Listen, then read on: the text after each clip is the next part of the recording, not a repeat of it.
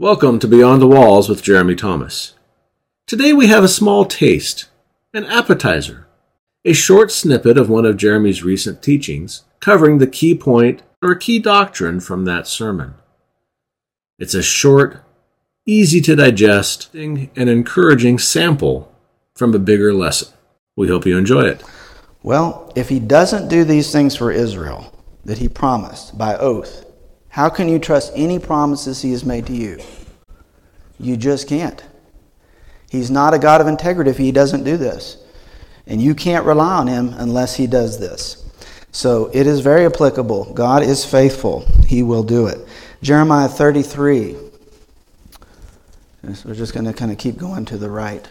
Jeremiah 33, verse 25. Notice how sure this covenant is. In Jeremiah 33, verse 25, thus says the Lord, if my covenant for day and night stand not.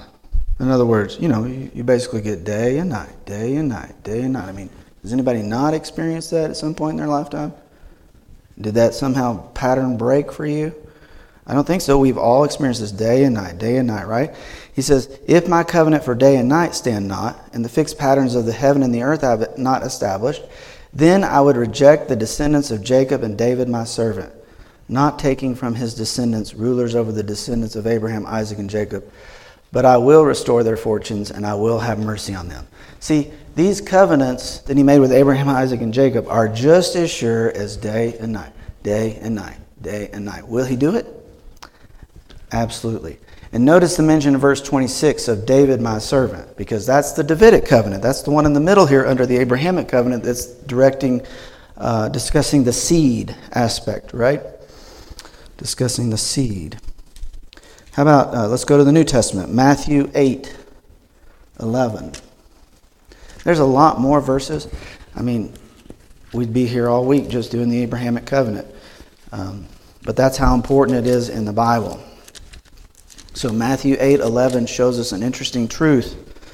This is the story of one of the one of the stories of a, a, Gentile centurion, you know, who had authority over other soldiers, and he said, all you have to do in the military is you say, do this, and uh, it gets done, right? Because that's authority, and that's the way it should work.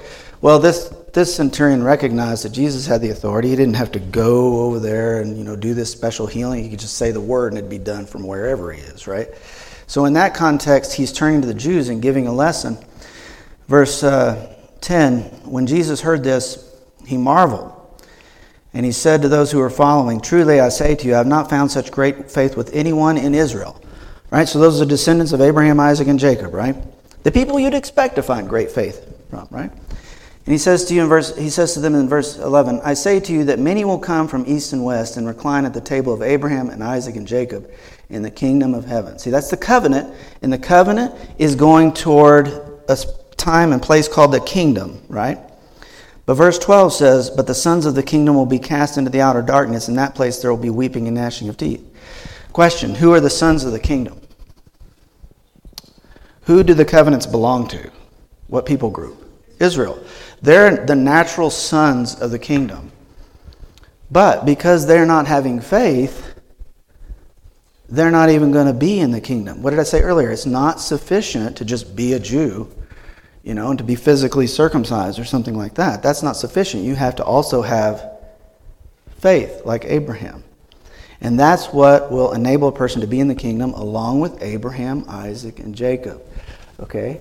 So the only Jews who are going to be in the kingdom and enjoy the fulfillment of these, this covenant here, the Abrahamic covenant, all these covenants, is a Jew who believes like Abraham, Isaac, and Jacob, one that the Bible calls a, a member of the remnant. Okay? But then you might also notice at the beginning of verse 11, it says, Many will come from east and west. Okay, these are people from outside Israel. These are Gentiles, like the centurion in the story. And so, what this is laying out for us is that while these covenants are for Abraham, they're the natural sons Okay? Unless they believe, they're not going to be there. And guess what? If a Gentile believes, he'll get to enjoy the spiritual blessings of these covenants in the kingdom to come as well. Okay? Thank you for joining us today on Beyond the Walls with Jeremy Thomas.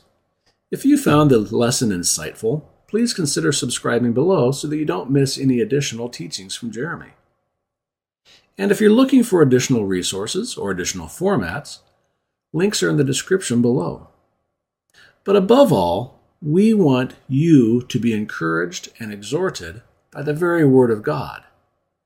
We hope that Jeremy is opening it up to you in a way that makes it even more understandable than what you've known in the past. So until next time, take care.